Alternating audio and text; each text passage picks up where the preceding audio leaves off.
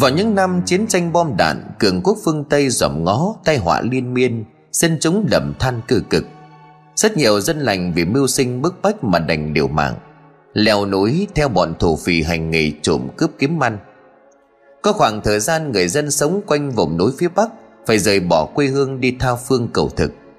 Nhưng có nhiều gia đình do tổ tiên có ngành nghề thủ công lâu đời trong làng, họ vẫn quyết bám lại trên mảnh đất chôn rau cắt rốn của mình người ta không biết vì sao họ lại có thể bám trụ nổi trên mảnh đất, đầy dẫy sự bất công ngang trái, hay là thậm chí phải đổ máu bất cứ khi nào.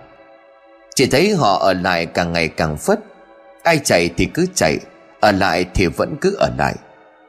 Đám thổ phỉ vung đao kiếm xả súng vào dân lành, cướp đi sinh mệnh của vô số người, khiến cho cả một miền quê đang đẹp đẽ bình yên, bỗng chốc trở nên âm hiểm dị thường nguy cơ chết chóc rình rập khắp nơi. Sau ngày giải phóng chính quyền kết hợp với bộ đội biên phòng, họ khôn khéo dùng mưu phá tan xảo huyệt của bọn chúng, cứu những người dân nghèo thoát khỏi nỗi thống khổ. Thế nhưng mà gã cầm đầu chưa xa lưới, hắn chưa phải đền mạng, hắn vẫn như là bóng ma phủ lên đời sống của người dân nơi đây. Khuôn mặt dã thú của hắn, ánh mắt lạnh lùng, với cây câu liêm trên tay nhúm máu vẫn cứ ám ảnh cuộc sống của người dân. Có nhiều lời đồn hắn ta đã chết trong rừng do sốt rét lại có người bảo là hắn bị muôn thú ăn thịt, và cũng có người nói hắn ta bị một tốp trai làng truy đuổi rồi giết chết. Song tất cả chỉ là lời đồn thổi, thực hư thế nào không rõ. Kể từ đó đám thổ phỉ chính thức bị xóa bỏ.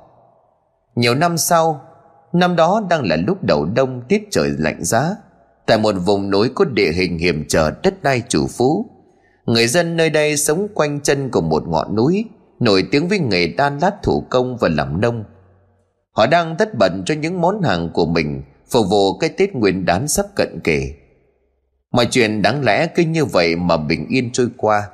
Cho đến một ngày người ta phát hiện ra, chiếc quan tài lạ đã bị đất đá bao phủ dưới lòng đất. Chiếc xe mới tới không khùng không môi trên đầu xe có một cột cờ cao chừng thân người.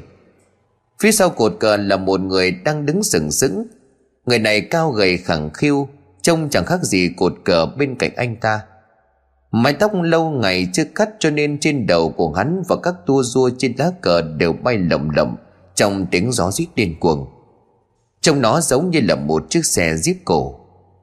Hắn vừa nhảy xuống khỏi thùng xe, Liền chỉ tên năm ngón vào đám đông rồi quát, Này Mấy người nhanh tay lên xem nào. Nội trong hôm nay phải đào cho xong hết các đô đổ cột nghe chưa? Một người trong đám thở ngước mắt lên nhìn hắn rồi đáp. Anh dần ơi, Trời hôm nay trời oi bức quá E là đào không có xong đâu anh ạ. À. Vừa nói, người thợ vừa đưa tay lên lau những dòng mồ hôi đang lăn dài từ trên trán. Nhìn bầu trời cao xanh vời vời ngao ngắn lắc đầu. Dần liền xua tay trả lời. Không xong thế nào được. Chả phải tôi nói cậu tìm cho tôi cái chỗ mà hố cột hai người đào còn gì. Cứ thế mà nhân lên. Mà thôi, Muốn xong sớm thì đào đi. Chủ nhà người ta tới họ lại trách cho. Anh thợ liền phân bua.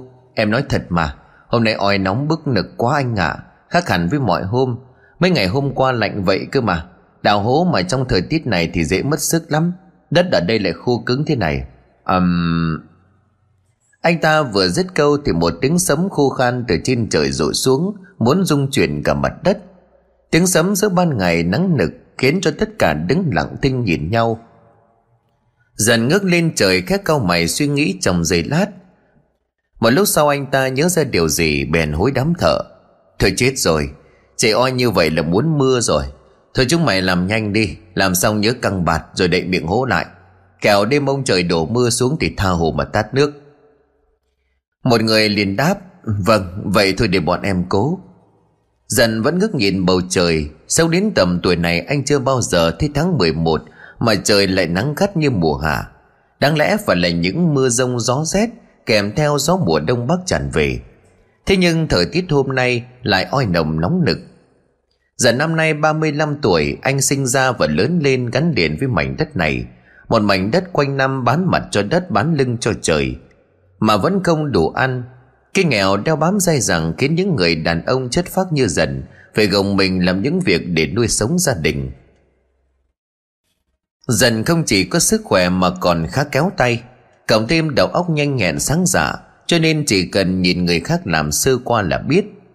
Chẳng mấy chốc từ một anh thợ xây lên làm ông cai nho nhỏ. Trong thôn này hễ nhà ai xây cất nhà cửa cũng đều đến gõ cửa nhà dần Nhờ anh ta làm. Đào sâu chừng 2 mét thì bỗng mũi xà beng thuộc vào một vật gì đó phát ra tiếng kêu lục cục. Hai người thợ đứng dưới hố nhìn nhau, Một người lên tiếng hỏi, Cái quái gì ở dưới thế? Mày hỏi tao tao hỏi ai? Nghe như là chạm vào thanh gỗ đó mày. Ờ đúng đó. Ta cũng có cảm giác như chúng ta vừa đào phải khúc gỗ. Xưa kia khu này là một khu đồi cây khá rộng. Trải qua những năm bom đạn khói lửa tàn phá, Nên đồi cây đã bị bom đạn săn bằng. Không ít những thần cây to lớn bị đất đá vùi lấp dưới lòng đất. Vì vậy, có khúc cây nằm ở dưới hố cũng không có gì đáng ngạc nhiên. Họ không dùng xà beng thủng xuống đất nữa, Mà dùng sàng hất hết đất lên. Trong đầu của hai người, họ còn đang thầm nghĩ, Biết đâu đây lại là gỗ quý. Nếu đào lên được thì bán ối tiền. Nghĩ vậy, họ chỉ dám dùng sàng vét cho sạch đất, Rồi dùng tay gạt đi những lớp đất mỏng, Lại còn bám trên bề mặt tấm gỗ. Bỗng hai người khựng tay lại vì nhận ra Đó không phải là một khúc gỗ hình tròn như họ nghĩ, Mà lại là một tấm gỗ khá lớn và vuông vắn. Quan sát kỹ bên trên thấy mặt gỗ dần hiện lên là những hoa văn kỳ lạ, Đừng chạm trổ điêu khắc tinh tế. Đoán mình vừa đào trúng vật giá trị, Một người thợ buột miệng nói, Mọi người đến đây mà xem, Có vật gì ở dưới này? Chẳng ai bảo ai, họ nhảy phóc lên khỏi miệng hố Xuống lại chỗ hai người công nhân vừa gọi. Ngó xuống nhau nhau liền hỏi, Đâu, cái gì vậy? Cho ta xem với. Một người nhìn xuống không lấy làm ngạc nhiên, Còn cười đùa rồi bảo, Coi bộ hai đứa chúng nó lại đào được dương vàng đi chúng mày. Đợt này tha hồ mà giàu. Cả đám liền cười phá lên. Dần là người tới sau cùng, Trên tay của hắn là một thùng nước Với vừa múc từ dưới suối lên. Dần đứng sau đám đông, tiếng quát vang vọng. Mọi người tàn ra xem nào. Tưởng rằng dần sẽ té tát vào mặt, Thế nhưng dần lại đi tới Đưa số nước cho hai người kia rồi bảo, Nước đây, xối trên đất đi xem nó là cái gì. Nếu chỉ là miếng ván bình thường Thì đào tiếp đi, Còn có vật có giá trị thì đào bới cho cẩn thận. Họ ngạc nhiên lắm trước thái độ của dần Làm di chứng của dần bao nhiêu lâu Dần là một người thế nào họ thừa biết. Dần tuy ngoài miệng hay quát mắng hối thúc mọi người làm việc song ẩn sâu trong ấy lại là một tấm lòng lương thiện bao dung, biết chia sẻ quan tâm giúp đỡ người khác. Nhớ có lần thằng phong thợ hồ có gia cảnh hết sức khó khăn, tiền công của nó chỉ đủ mua thức ăn sống qua ngày. Đùng một cái thì bố nó đổ bệnh, cần tiền phẫu thuật gấp vì để lâu sẽ nguy hiểm đến tính mạng. Trong cảnh ngàn cân treo sợi tóc, không biết xoay sở tiền ở đâu, thì dần xuất hiện như một vị cứu tinh đưa cho phong mấy chục triệu bỏ nó cầm đi cho đỡ. Sau vụ đó không chỉ có thằng phong và đám thợ xây trong làng, ai ai cũng nể phục dần. Thùng nước vừa đổ hết tấm gỗ hiện ra rõ ràng hơn, quả đúng như lời của hai thời thợ kia nói. Trên mặt tấm gỗ được điêu khắc rất tỉ mỉ, dần hạ lệnh cho thêm người xuống giúp sức. Có nước đất cũng mềm dễ đào hơn. Hì hùng thêm một hồi họ đào lan rộng theo chiều dài của tấm gỗ. Kinh ngạc hơn nhất vẫn là khi mà đào xong thì họ nhận ra được đây đích thị là ván thiên của quan tài, không hề nhầm lẫn vào đâu được. Anh dần, đây là một chiếc quan tài. Một người đứng tuổi dưới hố liền nói lên, đào hở hết ra chưa? Nếu mà hết rồi thì hai đứa mày thòng dây xuống buộc vào quan tài mà kéo nó lên. Dần liền ra lệnh một người thợ liền sợ hãi chen ngang. Khoan đã anh, biết đâu đây là mồ mã mà nếu là mồ cổ thì nhắc quan tài lên sẽ có khí độc đấy. Chưa kể chúng ta phạm vào huyệt mộ sẽ bị dính đời nguyền. Dần liền nhăn mặt hỏi, ở cái thằng này hôm nay mày thông minh vậy nhỉ? Còn biết tất cả mộ cổ có khí độc cơ đấy. Nhưng mà đây chỉ là mộ thường thôi, cổ gì? Hắn liền gãi đầu gãi tai cười hì rồi nói tiếp À em hay xem phim nhiều và thấy mấy cái cảnh tương tự như vậy thường hay xuất hiện ở trong phim. Chắc là do em nhập tâm quá cho nên là nhìn đâu cũng ra mộ cổ. Dân liền thở dài rồi nói, Phim với trà phò xem cho lắm rồi mà tưởng tượng. Thôi, thòng dây xuống kéo nó lên đi xem nào. Còn mày đó, mày chạy vào trong làng báo cho chủ biết một tiếng. Trong lúc đào móng nhà, đào được chiếc quan tài dưới đất nhanh lên. Vâng em đi ngay đây. Mọi người đứng bên cạnh liền đáp Chiếc quan tài cuối cùng cũng được kéo lên. Trời đang làm ban ngày, Ở đây lại khá đông người Cho nên việc đào được một chiếc quan tài trong lòng đất Cũng không lấy gì làm sợ hãi. Cũng giống như là họ đi đào huyệt của người chết vậy, Hoặc là đào mộ bốc cốt. Họ đổ dồn đánh mắt ngờ vực nhìn về chiếc quan tài Đang tự hỏi không biết đây là mộ phần của nhà ai. Mảnh đất này trước đây thuộc quyền sở hữu của một gia đình đã chuyển lên thành phố để sinh sống. Sau đó thì họ bán lại cho nhà của ông Nhân. Nhiều năm về sau, gia đình của ông Nhân cũng quyết định xây nhà để cho cậu con trai lớn lấy vợ ra ở riêng. Bây giờ tính sao để anh dần? Chờ cho thằng Thắng nó quay lại xem thế nào đã, xem ông Nhân còn muốn tiếp tục hay không, chứ đất mà có mộ thì... Nói đến đây thì dần cũng cường đại làm trong nghề này ngót nghét đã 10 năm, Dần hiểu những gì liên quan đến tâm linh là không thể đùa. Cậu nhớ cách đây 3 năm về trước, Có một gia đình trong lúc làm nhà, Không biết bên dưới có một chiếc tiểu hoang. Khi mà xây nhà xong, Thời gian đầu gia đình sống rất hòa thuận im ấm. Thế nhưng mà 3 tháng sau, Họ bắt đầu lục đục sống không yên. Đầu tiên là ông chủ nhà suốt ngày say xỉn.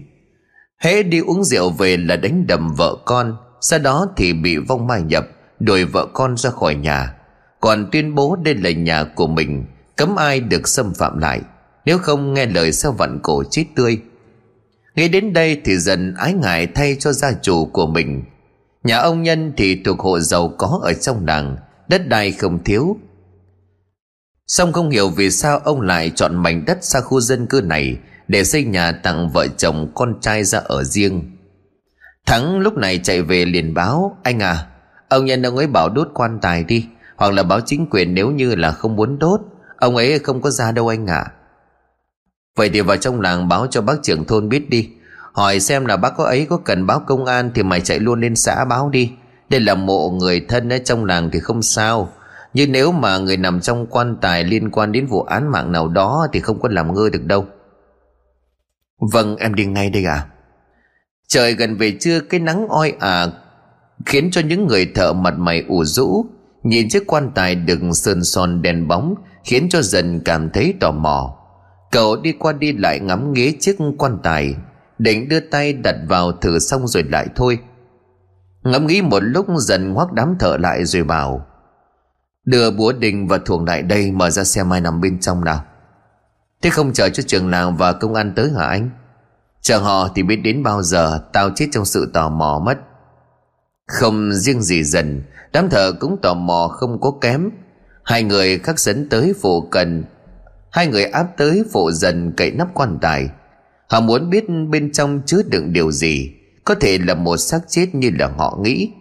Mà cũng có khi đây là chiếc quan tài chứa vàng bạc châu báu. Thời xa xưa loạn lạc, Những gia đình giàu có sợ bị cướp bóc, Tịch thu của cải Họ đều chọn cách giấu vàng dưới lòng đất. Đến thời con cháu tìm moi lên để dùng. Được rồi anh ạ. À, Ờ mở nó ra xem. Kể là thay trời đang thoáng bỗng nhiên trở nên u tối. Mây đèn ở đầu đó kéo đến ùn ùn. Chẳng mấy chốc mà che kín cả những mảnh mây trắng tinh đang tỏa sáng. Thay vào đó là những mảnh tối u ám đến đáng sợ.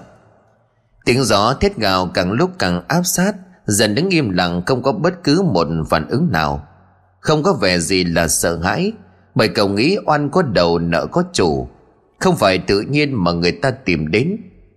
Bầu không khí xung quanh trở nên ngột ngạt một cách đầy khó tả. Không ai dám đến tiếng, Chỉ dám đứng im để chờ lệnh của dần. Giờ đây họ nghe thấy trong tiếng gió gầm thét càng lớn, Càng lúc càng gần âm u thảm thiết Như là tiếng kêu gào khóc. Lúc này bàn tay của dần vẫn còn cứng đơ ra Cậu ta đứng chết chân tại chỗ, Nhìn chừng chừng vào bên trong chiếc quan tài. Thấy những sợi dây tơ hồng màu vàng óng, Ánh lên một thứ ánh sáng kỳ diệu, Đang phủ quanh cái xác vật thành hòm. Đây là cái gì vậy? Trong đầu của dần hiện lên ba từ. Những sợi dây tơ hồng ấy rất nhanh chóng biến mất. Thay vào đó, Chỉ vài giây sau thì đám thợ liền súng lại, Nhìn chăm chăm vào bên trong rồi ngạc nhiên hỏi, Nó đâu rồi? Màu vàng khi nãy đâu rồi? Họ không biết rằng đó là dây tương hồng Nhìn vào cái xác không đầu mặt người nào người nấy đều tái xanh, tái xám. Dần vẫn im lặng, không nghĩ đến lời của một ông thầy chuyên làm nghề bốc mộ. Mộ kết tư hồng khi mở nắp quan tài, Ta thấy dây tương hồng quấn quanh chỗ áo quan. Thêm vào đó có thể là những giọt nước trắng Nằm ở bên ngoài hoặc là bên trong áo quan, Phủ kín bề mặt của thân xác. Dần dần cũng gọi nó là mộ kết. Bên trong mộ khô giáo mà lại có hơi ẩm tiết ra từ mộ. Đất đây tốt, Xương cốt trên thân xác dính liền vào nhau, Kết lại thành tượng. Mà kết thành tượng rất là quý, Còn một hiện tượng nữa là mộ kết mối. Phần mà tự nhiên càng ngày càng mở rộng ra và cao lên. Dù mộ nằm ở vùng đất đồng ruộng hay là dưới trũng sâu, Đào gì hay là bốc mộ cũng vậy. Cảm những hiện tượng trên thì phải lấp lại ngay, Tránh hậu họa về sau cho con cháu. Dần nuốt nước miếng, Chán vã cả mồ hôi. Ngắm tới lời của ông thợ bốc mộ Nó lại câu, Lại cảm thấy nổi cả da gà, Như có mũi dao sắc bén chảy dọc sống lưng lạnh ngắt. Đang chưa biết phải xử lý thế nào Thì ông bảo trưởng thôn đi tới. Vừa đến nơi thì đã thấy ông ấy lên tiếng. Các cậu tránh ra đi tôi thử xem thế nào.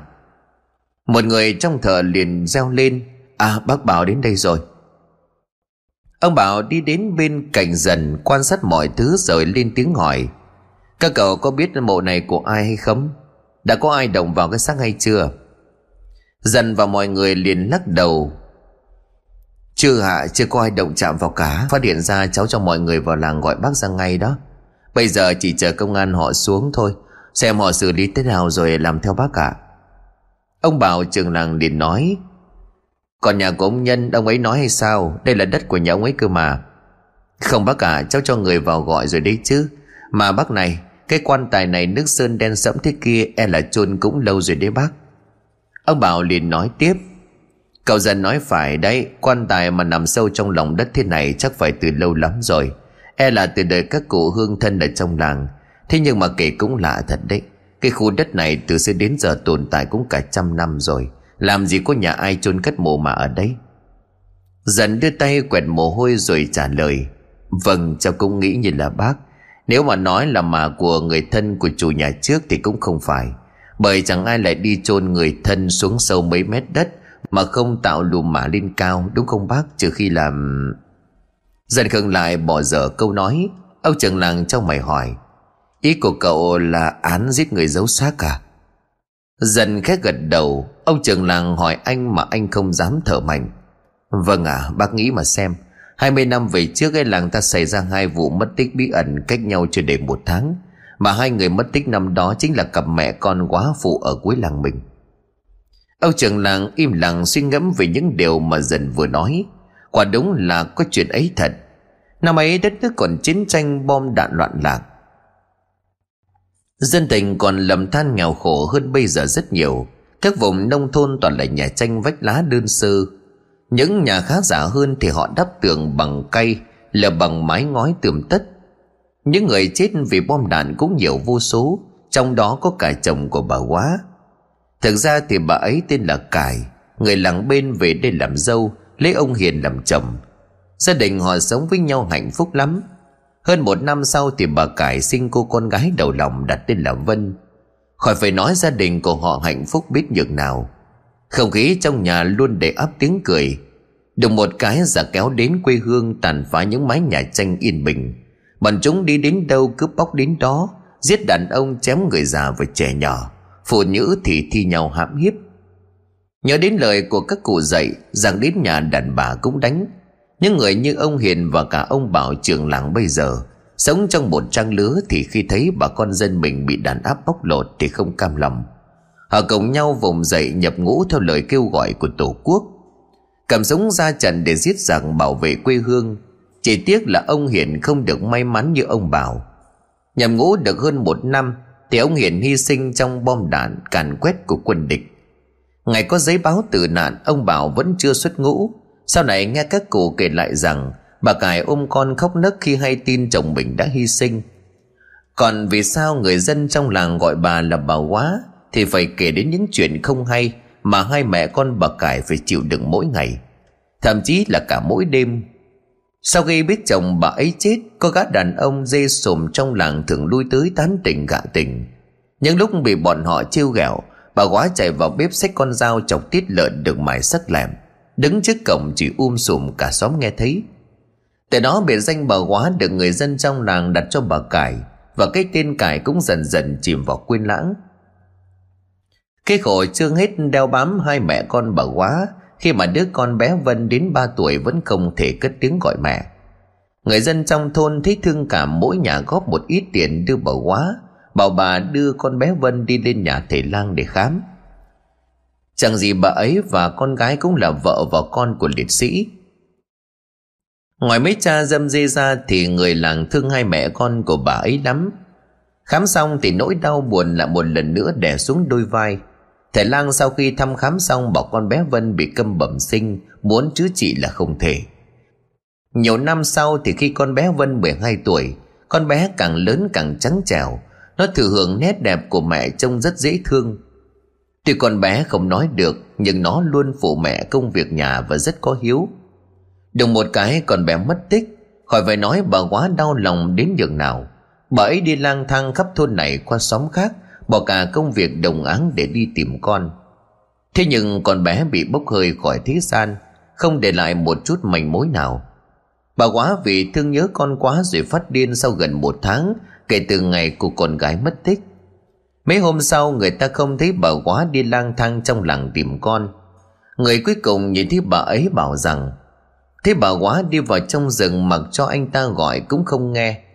Lệ đồn về hai mẹ con bà quá được người dân thiêu dệt đủ các câu chuyện tâm linh ma mị Người thì bảo con bé Vân bị đám thổ phỉ bắt vào rừng, Đưa qua bên kia biên giới bán cho Trung Quốc làm nô lệ, Nhà chứa mại dâm.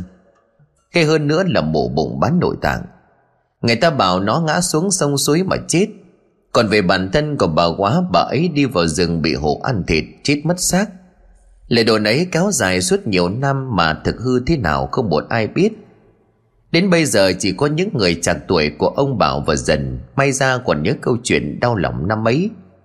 Lớp trẻ sau này chúng nó không hề cảm nhận hay là biết được sự việc kinh thiên động địa của ngày xưa. Nếu con bé Vân còn sống, Chắc nó cũng chỉ hơn dần có vài tuổi. Dần đi tới thúc nhẹ trò vào mạn sườn của ông Bảo rồi hỏi, Bác nghĩ gì thế?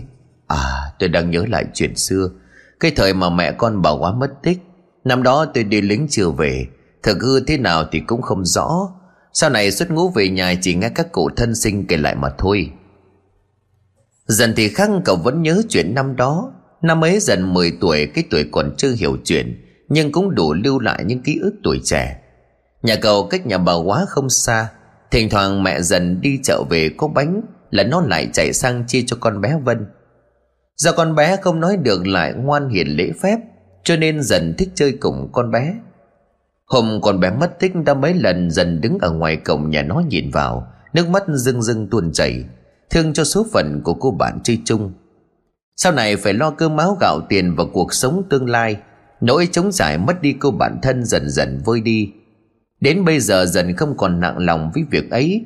Xong mỗi khi nhớ đến cậu lại cảm thấy hụt hẫng. Công an tới chưa? Tiếng của ông bảo hoài kéo dần ra khỏi những suy nghĩ mông lung Một người đứng bên cạnh liền đáp. Dạ vẫn chưa tới bác cả Sao mà lâu vậy? Có người chạy đi báo từ sớm rồi cơ mà. Cháu cũng không rõ. Ông Bảo và dần tiến lại quan sát quan tài Ngắm nghĩ một lúc cái xác.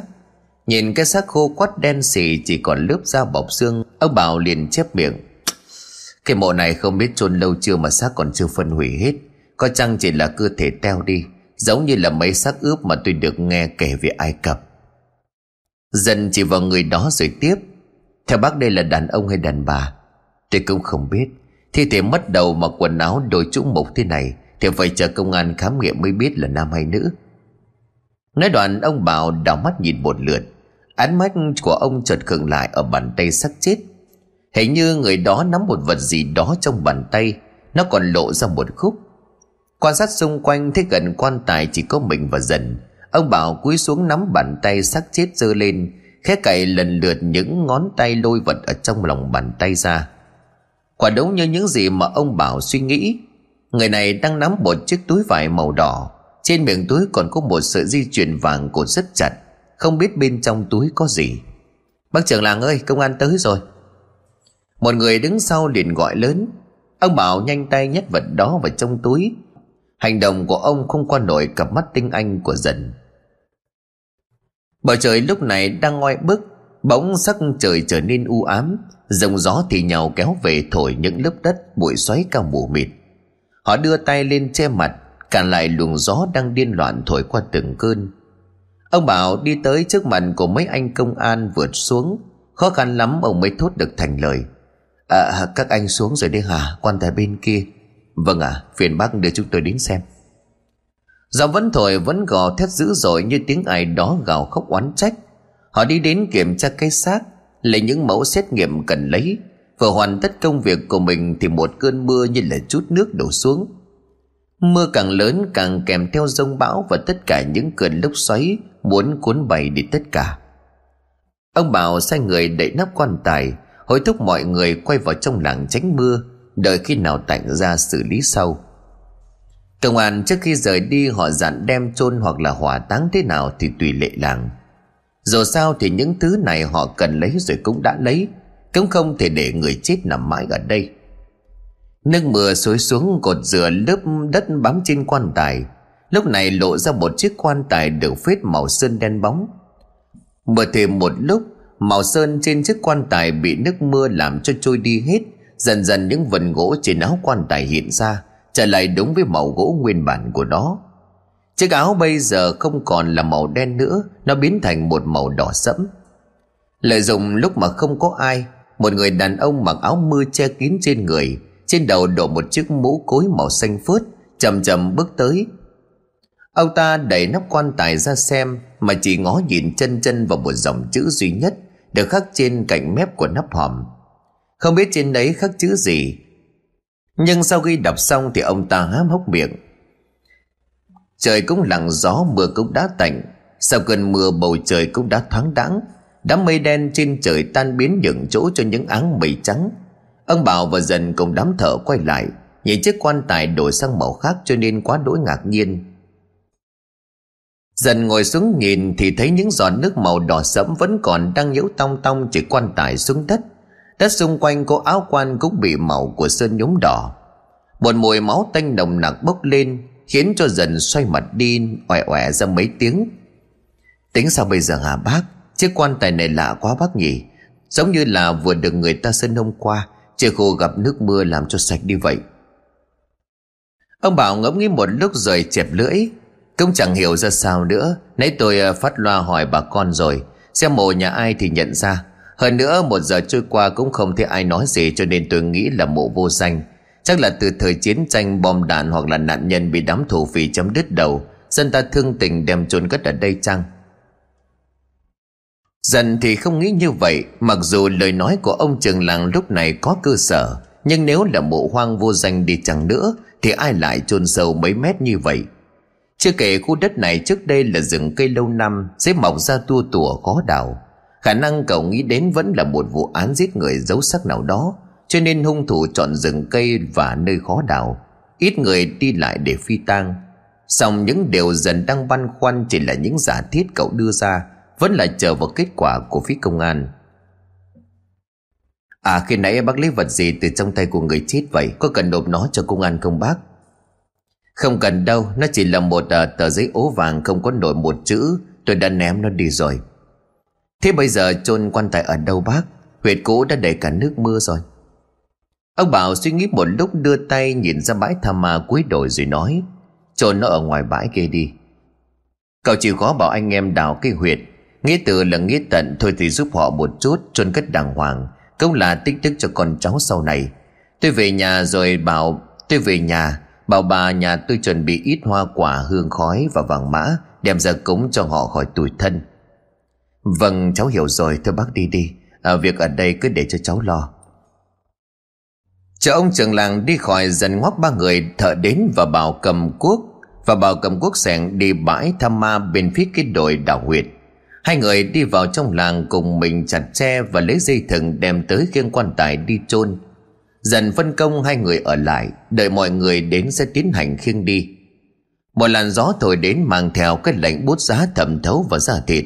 Hai người thờ ngồi co do trong chiếc áo ấm dày cộp. Vậy mà vẫn cảm thấy lạnh buốt. Tiết trời sau cơn mưa khắc hẳn với hồi sáng, Nó tan đi bầu không khí oi bức. Trở lại với tiết trời giá lạnh Hai người ngồi nói chuyện phiếm với nhau. Kể cho nhau nghe những chuyện trên trời dưới đất, Một người bèn nói với người bên cạnh. Có khi nào mà trong quan tài có vàng óng gì không? Em nghe nói thật các cụ chôn người chết là hay bỏ trang sức quý giá vào bên trong lắm. Người kia liền nói, Ai mà biết được, Khi nãy mày cũng nhìn thấy cả rồi còn gì. Bên trong chỉ có cái xác khô quát chưa phân hủy hết, Lại còn không đầu. Nói thật là mày bây giờ là ban ngày Chứ ban đêm mà cho tao tiền em Bảo tao ở đây canh cũng chẳng dám, Nhìn ấm anh bỏ mẹ. Anh nói em mới nhớ đó, Lúc nãy khi mà đóng nắp quan tài em thấy ở trên ngực người đó Hình như là có vật gì đó găm vào ngực. Thôi thôi, chú đừng có tự nghĩ ra nữa. Nếu có công an, người ta cũng lấy đi chứ, chờ chú mà nhắc quá. Người kia liền giơ tay lên thể thốt. Em thề, em nhớ rõ ràng là có vật gì đó găm vào ngực trái. Nó ánh lên một màu vàng chói trông như vàng. Còn công an có lấy ra không thì em không biết.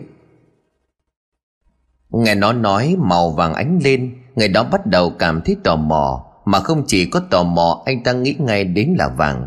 Là vàng được chôn cùng với người chết. Mấy nhà giàu vẫn thường làm vậy, Mỗi khi có người thân qua đời.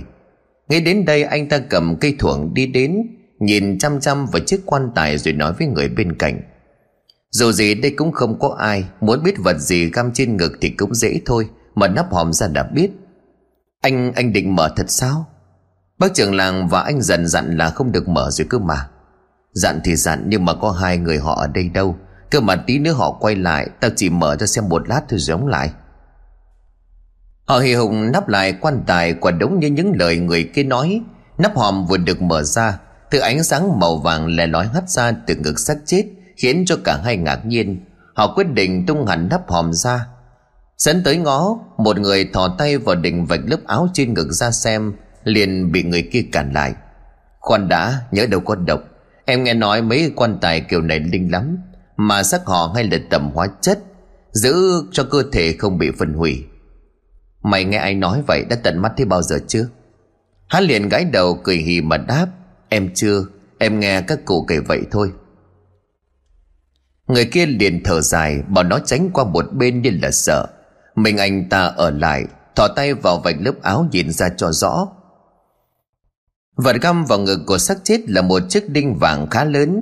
Nó to bằng đầu đũa, Dài khoảng 10cm Đang trong trạng thái một nửa nằm trong ngực, Một nửa hở lên trên. Chính vì vậy cần dùng tay và một chút sức lực, Cũng có thể dễ dàng rút chiếc đinh vàng ra.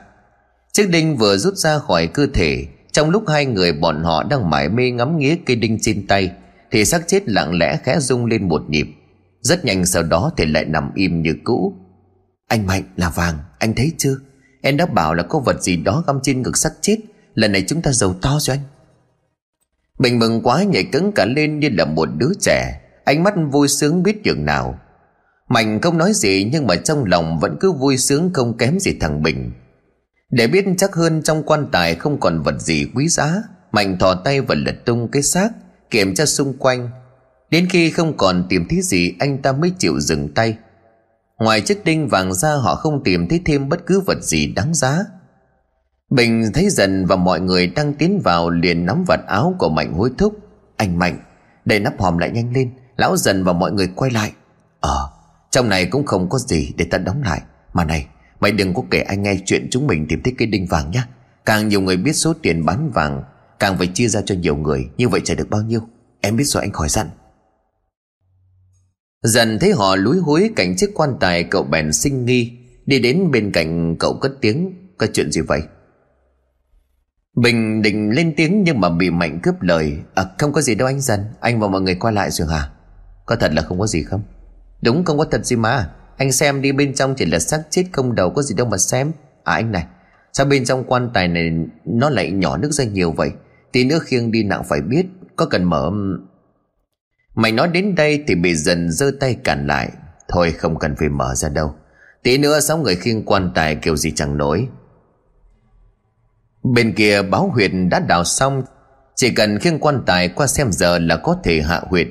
Vì thường người chết không toàn thây cho nên bác trưởng làng sai con trai qua làng nên là mời thầy cúng về làm lễ hạ huyệt. Lúc vừa mới nhấc chiếc quan tài đó lên, Nó nặng như thể bên trong chứa tới hai bà cái xác vậy nhấc lên hạ xuống vài lần, Cuối cùng chiếc quan tài vẫn còn nằm im tại chỗ. Anh dần, sao nó nặng vậy? Tụi mày nói sao ấy chứ? Quan tài này đóng đâu có dày lắm đâu. Hơn nữa lúc kéo nó từ dưới huyệt lên còn nhẹ tĩnh. Bên trong cũng chỉ có cái xác khô héo thôi. Không tin anh qua đây mà xem. Dần lào bò bước đến để một người trong đám thở ra và kê thanh tre vào vai. Bảo mọi người chống tay xuống đầu gối, Bắt đầu hô to dõng dạc lấy đà. Một, hai, ba, Lên! Lên lên. Quan tài được nhấc lên nhẹ bẫng, Suốt cả quãng đường từ mảnh đất đến chỗ huyệt mới đào, Họ không gặp bất cứ trở ngại gì.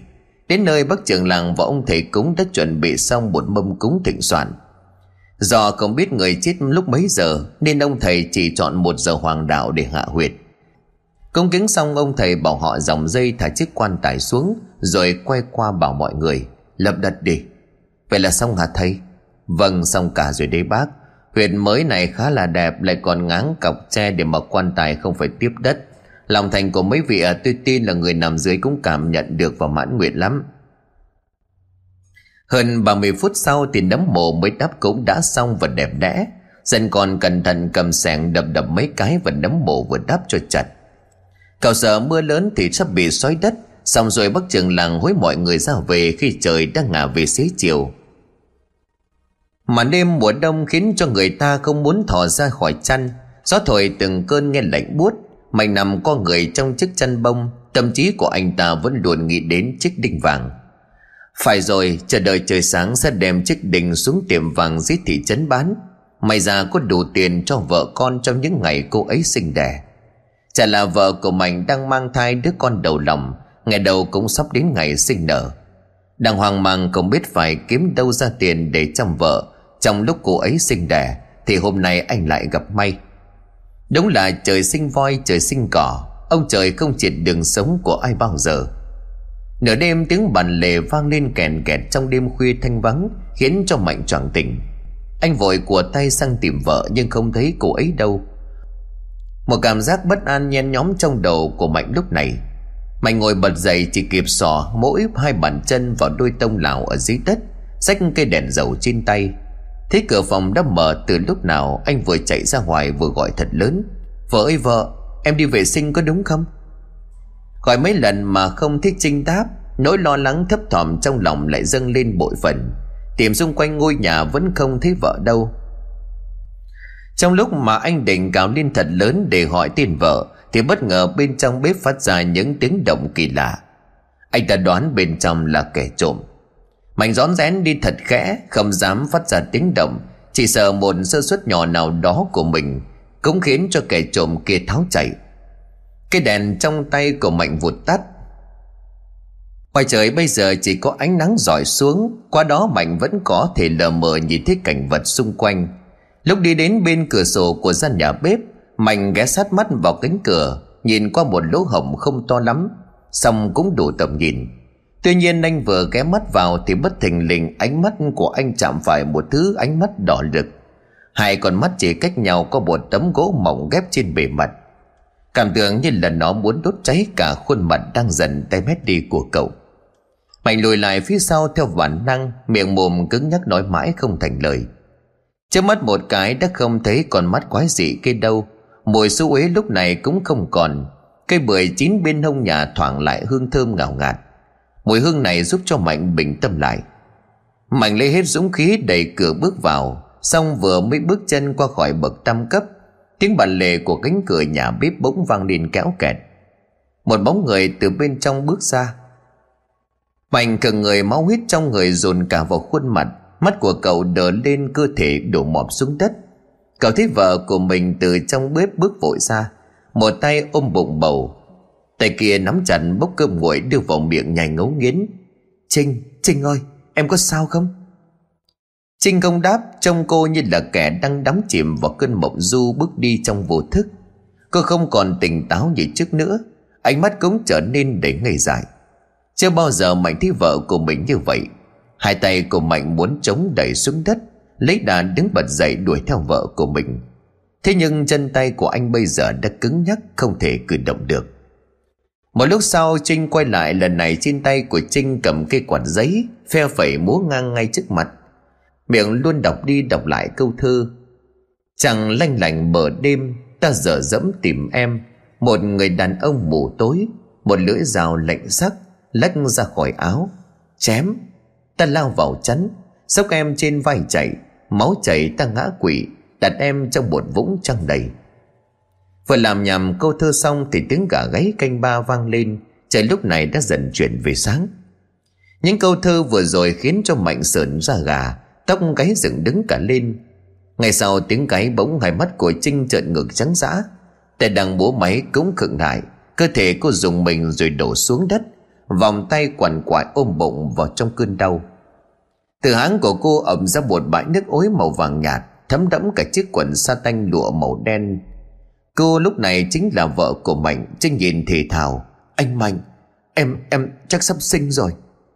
Mạnh dùng mình cơ thể nhẹ tĩnh. Bây giờ anh mới có thể thoát khỏi cơn bóng đè, Thì vợ sắp sinh Mạnh vội vàng chạy đến sốc vợ của mình dậy. Nhưng do cơ thể của Trinh đang mang thai thì chẳng nặng, Nên một mình Mạnh không thể chống đỡ. Mạnh lo lắng nói, Em chịu khó ở đây chờ anh. Anh qua hàng xóm nhờ người qua giúp. Em đau quá. Anh biết, dáng lên em. Anh đi xong về liền. Nói dứt câu thì Mạnh chạy ra ngoài cầm hòa mình vào trong những áng sương mai trong bầu không khí lạnh giá. Gió rít từng cơn thổi qua bên tai Ngày như có bàn tay ai đó đang thọc sâu vào, Móc đi bộ óc của mình. Thế nhưng mà Mạnh vẫn dáng chạy thật nhanh, Càng chạy cảm giác như là con đường này càng ngày càng dài, Đi mãi không đến nơi. Một lúc lâu sau thì Mạnh quay lại với người dân trong bản một là thằng Bình, Người còn lại là cậu em trai vợ tên Đức. Nhanh lên, buộc khúc cây này vào ghi đông xe. Mạnh liền hối thúc. Cậu chắc chưa? Chắc rồi thì luồn cây tre này vào võng, Sau đó đặt lên ghi đông chở chị ấy đi. Đức vừa làm, vừa chỉ thằng Bình làm theo. Trên vẫn nằm trên bàn nước ối rên rỉ. Khó khăn lắm mới thấy họ khiêng được Trinh lên võng đây. Họ khiêng cả người võng bắc qua hai chiếc ghi đông đã buộc sẵn thành gỗ ngang. Trộm chiếc chăn bông qua cho kín chiếc võng Để cho gió lùa vào. Nhìn vào chiếc xe đưa bà bầu đi đẻ Cũng đủ hình dung ra cuộc sống khó khăn của người dân nơi đây. Mạnh hối thúc, Cậu Đức vào nhà xách theo cái làn quần áo Chị cậu đã chuẩn bị sẵn rồi đấy, Mang theo cả cái phích nước nóng và túi đường trên bàn. Vâng Hai người đẩy xe đi trước đi, Em lấy đồ khóa cửa rồi chạy theo sau. Mình đi thưa anh. Bình nói. Ngày xưa thời Pháp đô hộ họ bắt dân trồng đay và trồng cây dầu. Đay được dùng trong đan nát bao tải võng. Còn cây dầu được họ khai thác để châm chế vào súng đạn máy móc. Những cây đay thon tròn đều thẳng tắp mọc lên các bờ sông Và những quả đồi phủ kín đất chọc. Trông có vẻ mảnh mai, Nhưng có lớp vỏ dẻo dai kỳ lạ.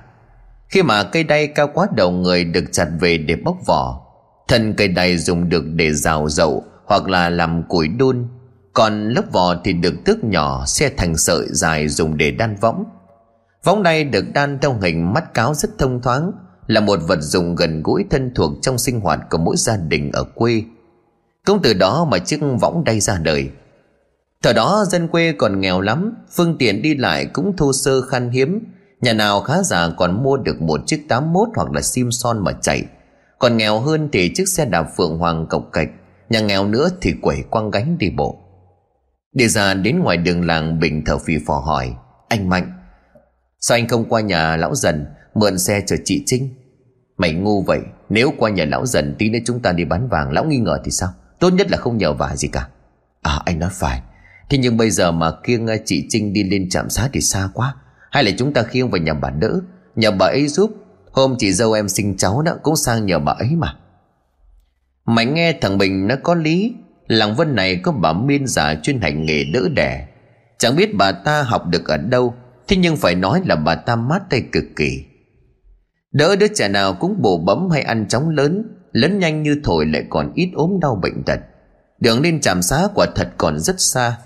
Ngẫm nghĩ một lúc Mạnh quyết định bảo Bình rẽ vào hướng của nhà bà Miên rồi dặn, Này Tí nữa mà khi vợ tôi sinh xong, tôi sẽ bảo cậu Đức ở lại chăm hai mẹ con cô ấy. Còn tôi với cậu mượn sẵn chiếc xe đạp, Xuống thị trấn bán luôn vàng đi còn lấy tiền tiêu. Và tôi sinh, tôi cần có sữa.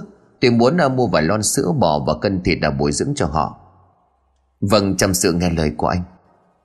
Gần đến cổng nhà bà Miên Thì Mạnh cảm thấy bước chân nặng nề hơn. Tiếng riêng rỉ đau bụng của vợ mình cũng im bặt. Sợ vợ con xảy ra chuyện Mạnh dối Bình Chú Bình, chú đi nhanh hơn được không? Vâng em đang cố để bác. Vượt qua đoạn đường lởm chởm đầy sỏi đá, gập ghềnh khó đi, y ạch mãi cuối cùng họ cũng đến nhà bà Miên. Mạnh thức bình đứng dậy, Anh nhìn vào bên trong thấy ánh điện đỏ quạch từ trong nhà hắt ra, Biết chắc bà đã dậy cất tiếng gọi. Có ai ở nhà không, bà Miên ơi? Cháu Mạnh đây. Trên hiền thấp thoáng bóng dáng của một bà cụ lưng cầm, Trên tay bà ấy là một chiếc gậy che nhắn tín Nhỏ tuyền bãi nước bọt trong miệng xuống đất bà Miên nói vọng ra. Đẩy cổng mà vào, Cổng không khóa đâu. Vâng ạ. À. Bà Miên nhắm mắt nhìn chăm chăm vào chiếc võng, chậm rãi đi đến vén chiếc chăn lên xem. Thế sản phụ trước mặt biến sắc Đôi môi tím tái. Bà Hoàng hốt liền nói, Không xong rồi, Con vợ mày nó sắp liệm đi, Tao e là không giữ được đứa bé. Đợi chiếc võng xuống mạnh quỳ mọp xuống đất năn nỉ bà Miên Bà ơi bà Bà làm ơn cứu vợ con cháu với, Cháu xin đội ơn bà. Vợ mày vỡ ối lâu chưa? Mặt mũi sám ngoét thế kia, Lại thêm chán mồ hôi lạnh. Tao chỉ e là cứu được một trong hai. Dạ vỡ ối được hơn một giờ rồi. Con còn phải chạy đi nhờ người Với lại mượn xe chở cô ấy đến đây. Mong bà giúp cho. Bà Miên liền thở dài mà nói, Bây giờ đưa lên trạm xá không kịp đâu. Thôi hai đứa dìu nhó vào trong nhà Đặt lên chiếc chõng tre phía góc nhà ấy. Còn cậu đi xuống bếp nhóm lửa, Đun cho tôi một nồi nước lá thuốc, Sinh xong phải cho cô ấy xông người. Đức vừa đến nơi thì bà Miên đã sai cậu. Lúc nãy chạy theo sau tiếng hai người đi vào làng. Đoán chắc mọi người sang nhà bà đỡ nên cậu chạy theo. Hơi thở gấp gáp hồn hển như trâu. Bà Miên quay vào trong nhà ngồi xuống cạnh chiếc giường nhìn Trinh nhắm nghiền mắt lại, cảm thấy bất an. Mười mấy năm chưa ai khi nào bà đỡ đẻ mà không thành công Xong lần này bà lại có ít cảm giác no sợ. Đàn bàn tay già nôn lên bụng vỗ vỗ vài cái, Ghé tai vào bụng lắng nghe tim thay đập. Bụng của Trinh lúc này không còn cảm thấy đau đớn gì. Nhịp đập của đứa bé cũng không.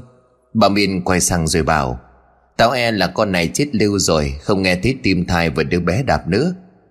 Mạnh Điện òa khóc, Bà làm ơn làm phước, cứu vợ con con. Nếu đứa bé không còn, chắc vợ con nó điên mất. Tao biết, nhưng mà số nó ngắn, Chưa kịp làm người đất đoàn mệnh.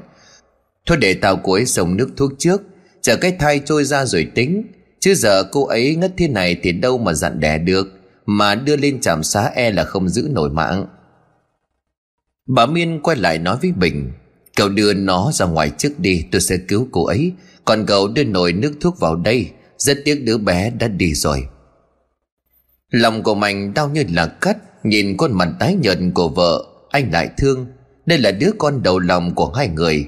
Không chỉ hai vợ chồng Mạnh Mà cả nội ngoại hai bên cũng đều mong chờ. Cả cậu cũng đi ra đi. Bà Miền liền xua tay. Vâng bà cần gì cứ gọi. Cánh cửa nhà khép lại, bên trong lúc này chỉ còn lại Trinh và bà Miên. Tuy cô nhắm nghiền mắt nhưng mà bản năng của một người mẹ mách bảo còn cô đã chết. Để bé không kịp cất tiếng khóc Và không kịp nhìn thấy bầu trời bao la tươi sáng. Bên khóe mắt của cô khẽ lăn ra hai hàng lệ. Bà đỡ rút một cây kim ra châm nhẹ vào đầu ngón tay trỏ Tức thì cơ thể của Trinh khẽ giật giật. Không lâu sau, cô tỉnh lại, Nhưng do sức yếu, cô không thể nói. Bà đỡ liền bảo, Thôi, hãy xem như là đứa bé không có duyên với anh chị. Anh chị còn trẻ, còn nhiều cơ hội phấn chấn lên Để đứa bé ra đi thành thản. Lúc này, Trinh lại trầm tính hơn bao giờ hết. Cô không gào khóc ầm mỹ như bà đỡ nghĩ cô không hé miệng nói nửa đời chỉ có nước mắt của đàng khẽ rơi, Thương cho đứa con xấu số của mình. Bà Miền đỡ Trinh dậy cô bảo bước xuống ngồi trên chiếc ghế đầu, Tựa lưng ra phía sau răng rộng hai chân. Nồi nước sông bà đặt ngay ở háng của Trinh, Dùng một chiếc chăn trùm lên cho kín người. Lúc nào buồn dặn thì hít thật sâu Rồi dặn thật mạnh để đứa bé trôi ra. Khi nãy tôi cho cô uống thức trôi thai rồi. Cô siết chặt tay vào thành ghế, Hai hàm răng gắn chặt vào môi Cố không phát ra tiếng khóc. Một lúc sau, bụng cô dành lên tức tức, Cơn đau đẻ lại bắt đầu. Cô muốn dặn dặn thật mạnh Nhớ đến lời của bà đỡ cô hít một hơi thật sâu vào bụng, Dùng sức dặn ra một cái thật mạnh. Con ơi! Đứa bé trai từ cửa mình trôi ra, Lúc này Trinh mới bắt đầu gào lên một tiếng rồi ngất lịm. Bà đỡ lật tung chiếc chăn hơi con dao lên ngọn đèn dầu, Cúi xuống cắt phần dây rốn. Đứa bé được đặt vào trong một chiếc chăn mỏng. Cơ thể của nó tím tái dần chuyển sang màu tím sẫm. Khắp người nổi lốm đốm hoa dâm vì lạnh. Gấp chiếc chăn gói đứa bé lại đặt nó sang một bên. Lo cho Trinh xong bấy giờ bà mới lên tiếng. Mấy đứa vào đi. Bà ơi, vợ con. Cô ấy không sao. Chỉ là quá mệt và đau lòng mà ngất đi thôi. Bây giờ để cô ấy nằm ở đây, Tôi xem cô ấy có bị sót lại nhau thai thì còn giúp. Còn đứa bé mang về chôn cất, Nó là con trai thật tiếc. Mạnh ôm chặt đứa con ngồi ngắt trong lòng khóc như mưa, Nước mắt anh thấm đẫm khuôn mặt. Một lúc sau, Mạnh đến lại bình tĩnh nói với bà đỡ Bà thương thì thương cho chót, Dù sao đây cũng là đứa con đầu lòng của vợ chồng con.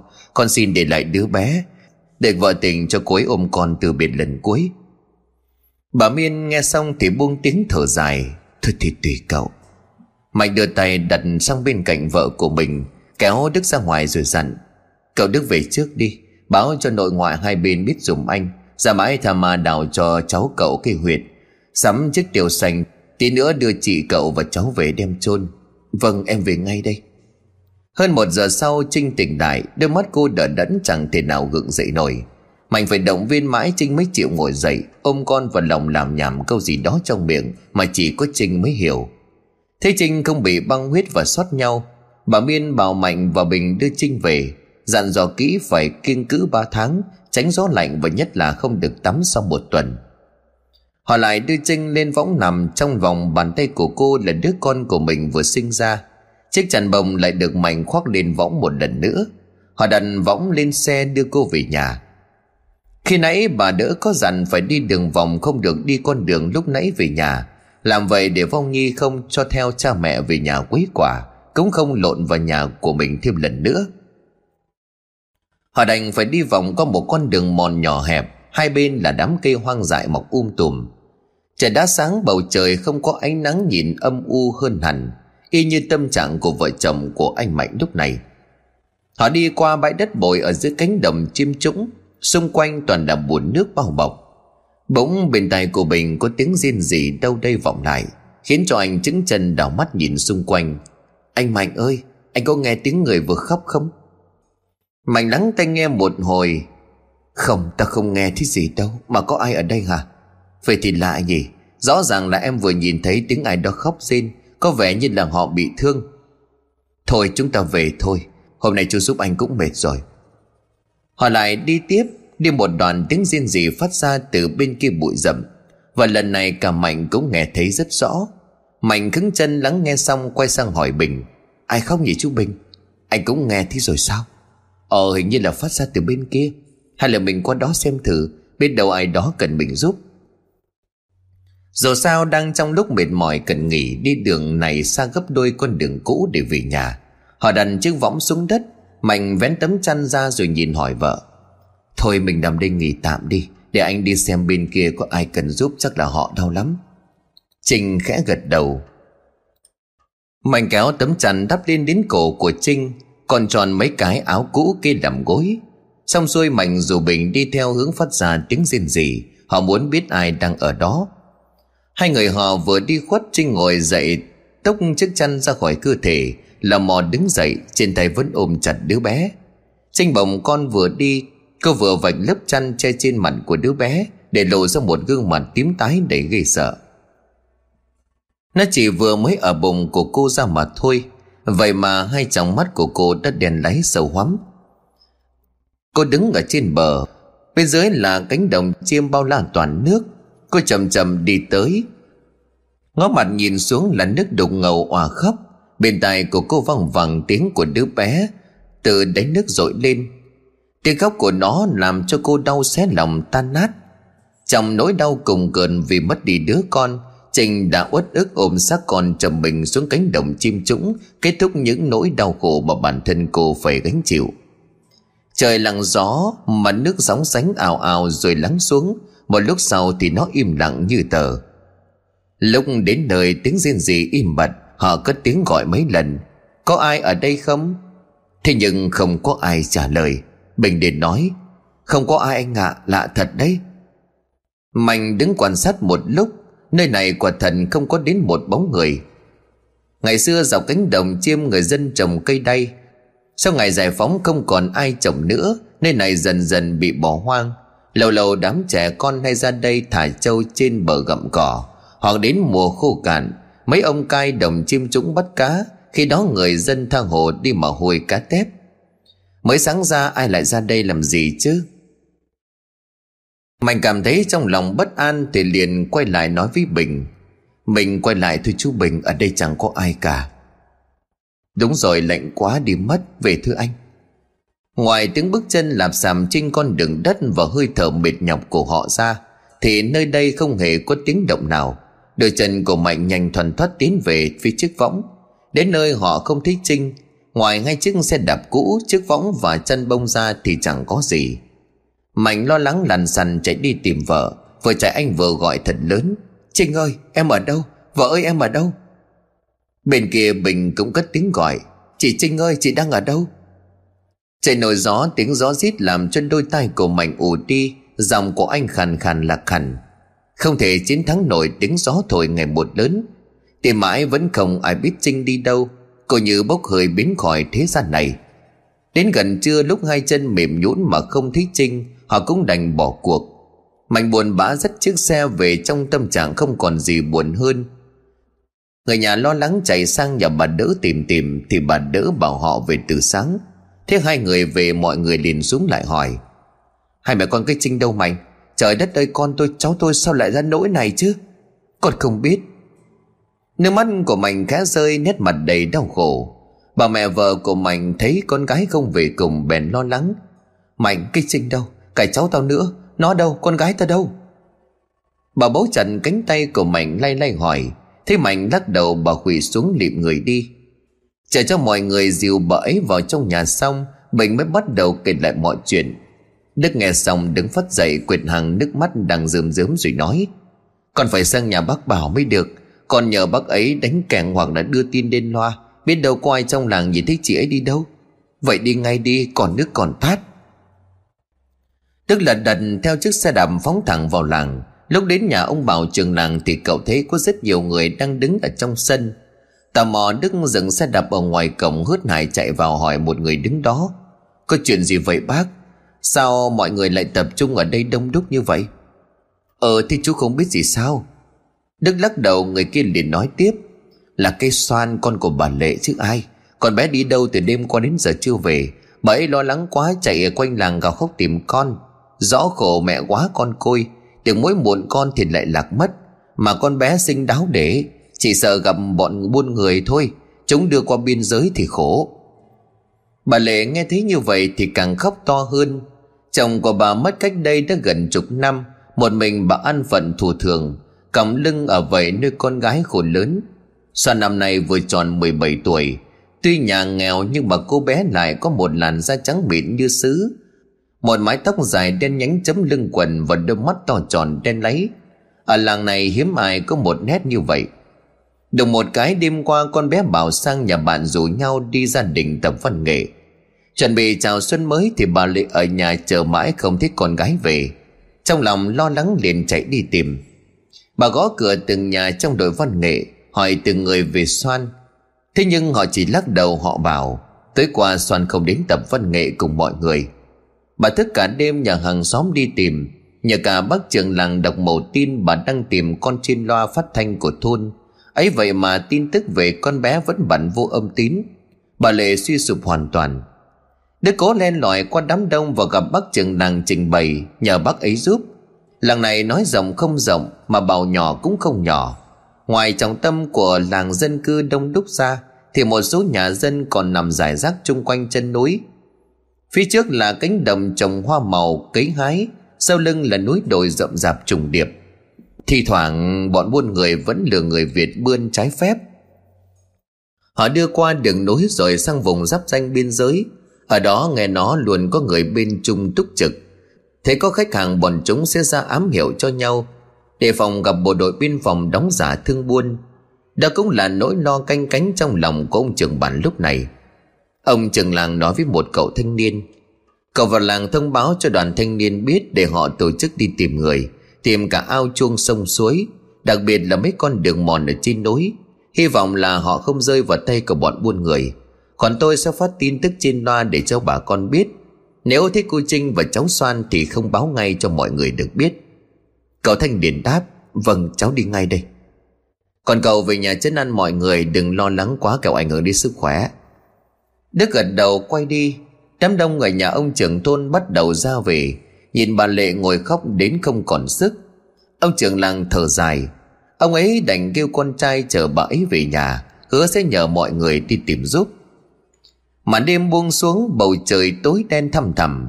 Sau hơn một ngày tìm kiếm vợ, Thì Mạnh bây giờ đã có dịp ngả lưng trên chiếc giường ọp ẹp quen thuộc. Cũng là lúc anh đã thấm mệt. Mạnh nằm vắt tay lên trán nghĩ ngợi linh tinh, Rồi Mạnh chìm vào giấc ngủ lúc nào không hay. Đêm nay anh mơ mơ một giấc mơ quái dị. Trong mơ anh thấy vợ của mình đang chơi ở dưới mặt nước lạnh lẽo. Còn bốc cả khói vì hơi lạnh từ mặt nước tỏa ra. Cánh tay nhô lên lại thụp xuống bị bõm nhấp nhô bao lần. Mỗi lần Trinh nhô đầu lên đều phát ra một câu nói không trọn vẹn. Anh Mạnh, cứu em. Mạnh đứng trên bờ trơ mắt ra nhìn. Đến khi thấy vợ của mình chìm nghỉ mới hoảng hốt hét lên. Trinh, em ở đâu? Lên đây với anh, ở dưới đó lạnh lắm. Trước mặt của Mạnh lúc này chỉ là một mặt nước phẳng lặng. Mạnh choàng tỉnh dậy, Có bàn tay lạnh ngắt của ai đó vuốt mặt của cậu. Nước vẫn còn đọng lại trên cánh mũi. Mùi thum thùm phẳng phất, Đó là mùi của lớp sình bùn hôi hám. Không phải là thứ bùn dưới cánh đồng chiêm cậu đã từng người thấy. Nó là mùi bùn dưới một huyệt mộ ngấm nước bốc lên, Khó chịu vô cùng. Mày ngồi bật dậy ánh mắt quét nhìn đào khắp nhà, Cảnh vật vẫn không có gì xáo trộn. Cho đến khi mảnh thấy dưới nền nhà có gì đó ướt loang lổ khắp nền, Anh đưa tay dụi mắt chạy ra bàn vặn cao ngọn đèn dầu. Giờ nó lên cao nhìn cho rõ, Thì chợt phát hiện ra đó là dấu chân. Quái lạ, Ai mà vào nhà mình trong lúc khi cửa vẫn còn cài then. Ngọn đèn dầu bập bùng gượng gạo, Lập lòe chơm chớp liên tục rồi vụt tắt. Anh đi ra mỏ ban công tắt điện. Bật mấy cái bóng đèn vẫn còn tối om mới nhớ. Mấy tháng nay mình chưa đóng tiền điện, Bên thợ điện đã cắt. Mạnh thở dài đi ra ngoài hiên ngồi, Dù sao anh cũng không thể chợp mắt được nữa. Ánh mắt nhìn xa xăm nghĩ đến vợ con nước mắt lại lã chã rơi Nhớ đến chiếc đinh vàng Mạnh lấy nó ra ngắm nghía Trong đêm màu vàng trói lóa của cây đinh như được tu điểm thêm phát sáng Anh ta lầm rầm trong miệng Phải rồi Ngày mai phải bán nó đi Thẩm thoát đã ba ngày trôi qua mà tin tức về Trinh và Soan vẫn không có tiến triển. Một chút mảnh mối cũng không. Bà Lệ ngồi héo rũ dưới hiên, cơm nước chẳng buồn ăn, rồi bu chẳng buồn đuổi. Mà thực ra thì miệng bà đắng ngắt cổ họng nghẹn đứng, muốn nuốt cũng không nuốt nổi. Kiểu mỗi khi có tiếng chó sủa ở ngoài đường, bà lại hướng ánh mắt đờ đẫn nhìn ra, biết đâu Soàn đã quay về. Trời vừa tắt nắng gió thổi mây bay, Ông trưởng làng ngồi bên hiên giết từng điếu thuốc. Nhanh thật Mới đây sắp sắp đến hạn một năm. Cái Tết cận kề mà làng dạo này xảy ra biết bao là chuyện. Đầu tiên là cô Trinh mất tích cùng xác đứa con trai vừa chào đời. Sau đó là cái xoan Đến giờ đã là sang ngày thứ tư rồi mà không thấy tung tích gì về họ Sáng nay thì lại hay tin bà Thư vợ của ông Nhân thất cổ tự tử chết Cái chết của bà ấy làm tất cả làng bất ngờ, bởi dòng họ Mai của nhà ông Nhân thuộc dạng giàu có nhất làng. Chưa tính đến tiền bạc, chỉ cần nhìn mảnh đất phù chú mà nhà họ Mai sở hữu cũng đủ thấy họ giàu có cỡ nào. Đang yên đang lành thì tự dưng bà Thư lại tự tử chết. Bảo nghèo khó không hạnh phúc bà ấy nghĩ quần đã đành. Đằng này ông Nhân chưa hề gây điều tiếng gì có lỗi với vợ con. Cuộc sống nhung lụa gấm vóc đầy mình. Không phải lo cái ăn cái mặc, ngày ba bữa như bao gia đình khác Vậy mà bà ấy lại chọn một cái chết bất ngờ đau đớn Chẳng lẽ con người ta sung sướng qua cũng chết, Đến là Ông ngồi trầm ngâm một lúc, Lại nhớ đến cái túi vải hôm bữa Mình lấy từ trong tay xác chết Ông trao mày phân vân điều gì đó trong đầu, Rồi quyết định móc nó ra xem. Cái túi này được may bằng một loại vải lanh màu đỏ. Trên miệng túi có luồn bằng một sợi dây màu vàng, Trông có vẻ như giống với cái túi đựng tiền của các cụ, mà ngày xưa hay dắt ở lưng quần. Ông bảo mở nó ra xem. Bên trong vẫn chỉ là tờ giấy trắng đang ngả ố vàng, không có nổi một chữ. Lần trước sau khi lấy nó về, ông đã mở ra một lần xem. Và cũng như lần trước nó chỉ là một tờ giấy không chữ. Ông đã tính đốt nó đi để người chết đừng nhận lại. Xong là nghĩ chắc nó phải chứa một bí mật gì đó, Cho nên người chết mới nắm nó trong tay. Chỉ có điều tư duy của ông không được tốt, Dù vắt óc ra nghĩ Nhưng không đoán ra được bí mật. Ông tiếc cho nên không đốt nó nữa Cấp lại như cũ rồi cất vào túi quần. Có một điều mà ông Bảo đã từng nghĩ đến, Đó là sau khi chiếc quan tài được đào lên từ lòng đất Làng bắt đầu xảy ra những chuyện không hay. Có khi nào Không, không thể như vậy. Ông Bảo làm nhà mà trong miệng trước giờ ông không mê tín Cũng không tin trên đời này có ma quỷ. Nhưng mà sau khi chiếc quan tài kia được đào lên Mới liên tiếp xảy ra những chuyện không hay. Nếu nói trùng hợp Tại sao sớm không đến muộn không đến Lại đến đúng lúc sau khi mọi người phát hiện ra? Cho dù là như vậy Thì đây cũng chỉ là cách nghĩ của ông Không có một bằng chứng xác thực. Ăn cơm thôi mình Bà Thảo bưng mâm cơm từ dưới bếp đi lên đặt xuống chiếc chiếu trải trên hiên mời chồng qua ăn cơm. Thường ngày chỉ cần người thích mùi thức ăn thơm phức của bà Thảo nấu, bụng của ông đã réo lên. Còn hôm nay nhìn mâm cơm vợ nấu toàn những món mình thích, nào là cá giết om tương bẩn với lại khế chua, canh rau ngót ngọt lịm, thịt kho cà chua, vậy mà ông lại chẳng buồn ăn. Mình sao vậy? Đám ma bà Thư hôm nào đưa Hà mình, sáng mai tôi chạy ù qua xem có giúp được gì không. Ông Bảo liền chép miệng, Thôi, bà không về qua đâu. Nhà họ giàu có thường ngày chẳng qua lại với ai. Ngoài những lúc buôn bán, Mình có lòng tốt nhưng mà chưa chắc họ đã vui đón nhận đâu. Thì tôi biết vậy, Cơ mà bà ấy là hội trưởng hội phụ nữ trong thôn, Mình là hội viên không qua tôi sợ người ta nói mình sống không có tình nghĩa. Ông Bảo liền thở dài, Thôi thì tùy mình, Sống cho nó chọn tình làng nghĩa xóm cũng được. Mà này Thằng Minh đi đâu mà tới bữa rồi còn chưa thấy mặt? Hồi chiều nó bảo nó qua thằng Nam đan giò bắt cá.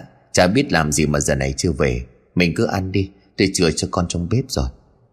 Nó cũng sắp đến tuổi cập kê rồi đấy. Bà xem có cái mối nào ngoan hiền thì đánh tiếng cho nó.